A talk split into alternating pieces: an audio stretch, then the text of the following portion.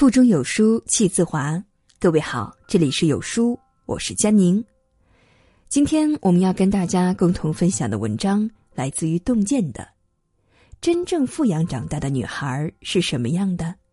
十三岁的黄多多给出了答案，一起来听吧。前两天，黄多多长个儿了，突然登上了微博热搜的第一名。当年作为黄磊的女儿。参加《爸爸去哪儿》的小女孩黄多多才只有八岁，转眼间她已经到了豆蔻年华，身高也随着年龄飞速攀升，几乎与身高一米七六的爸爸相差无几。直到这时，大家才陡然发现，当年节目里那个因为无法带着乡下小狗回到北京家中而哭鼻子的小女孩，已经是个小大人了。其实。自从在电视里认识了多多，观众们逐渐发现，在爱里长大的女孩能有多美好。多多才是所谓的富养女的范本。成为黄磊与孙俪的女儿，无疑是一件非常幸福的事儿。作为父母，他们不仅将自己的文艺基因遗传给了多多，更重要的是，他们对多多的爱好与天性给予了极大的尊重。让小小的他就能够沐浴在极为优秀的文艺作品当中，黄磊夫妇将多多熏陶成了一个富有诗书气自华的女孩。十三年前，黄磊与孙俪共演了经典的话剧《暗恋桃花源》，那时多多才刚刚出生。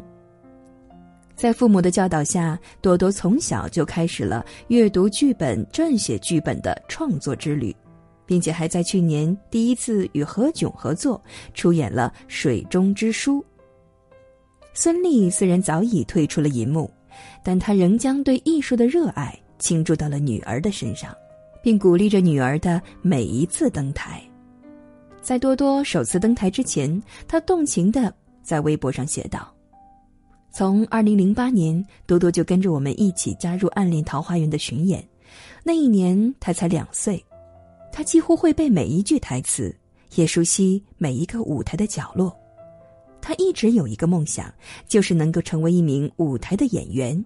这一次，梦想成真。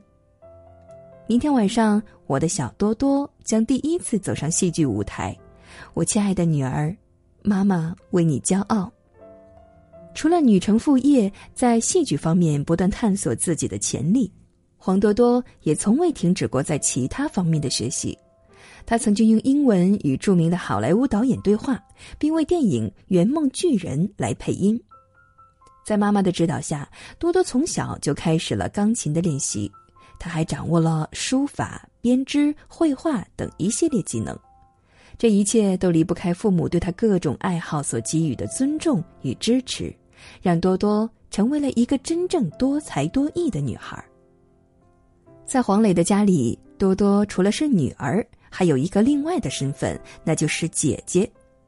作为黄磊三个孩子当中的老大，多多是一个温柔可亲的姐姐，在妹妹与弟弟的眼中，她俨然是他们的榜样。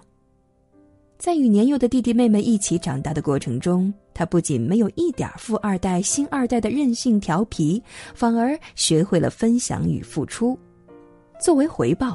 他也收获了来自弟弟妹妹最真挚的爱。孙俪曾经在微博上晒出一张照片，她带着大女儿与小女儿一起去餐厅吃饭。虽然多多也是个孩子，但他却耐心的照顾着妹妹，并且熟练的把食物喂到了妹妹嘴里。妹妹则显得十分配合，张大嘴一口气吃下姐姐给的美食。对于出生不久的弟弟，多多还掌握了一个就连许多大人都不会的神技能。他亲自上阵给弟弟织了毛衣，还陪着父母与只能待在婴儿车里的弟弟一起散步遛娃。这个姐姐的合格程度，让好多大人都自惭形秽呀。我们时常听到大人们总是抱怨，大孩子总是吃小孩子的醋，也时常听见孩子们抱怨父母的偏心。可当看到了多多与弟妹们相处和谐的样子，大家才真正的明白，当父母给予每个孩子足够多的爱时，孩子们就会毫不吝啬的将这份爱与手足分享。在家庭之外，多多也少不了与同龄人相处。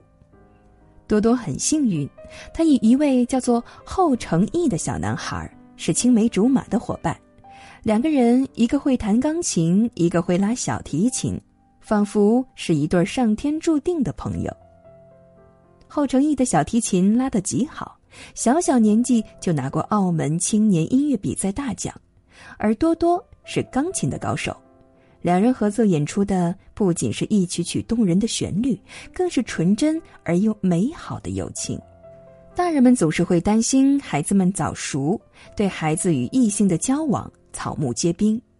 其实，在孩子的眼中，朋友并不一定要分性别，只要兴趣爱好相似、性格互补或相同，都可以成为最要好的朋友。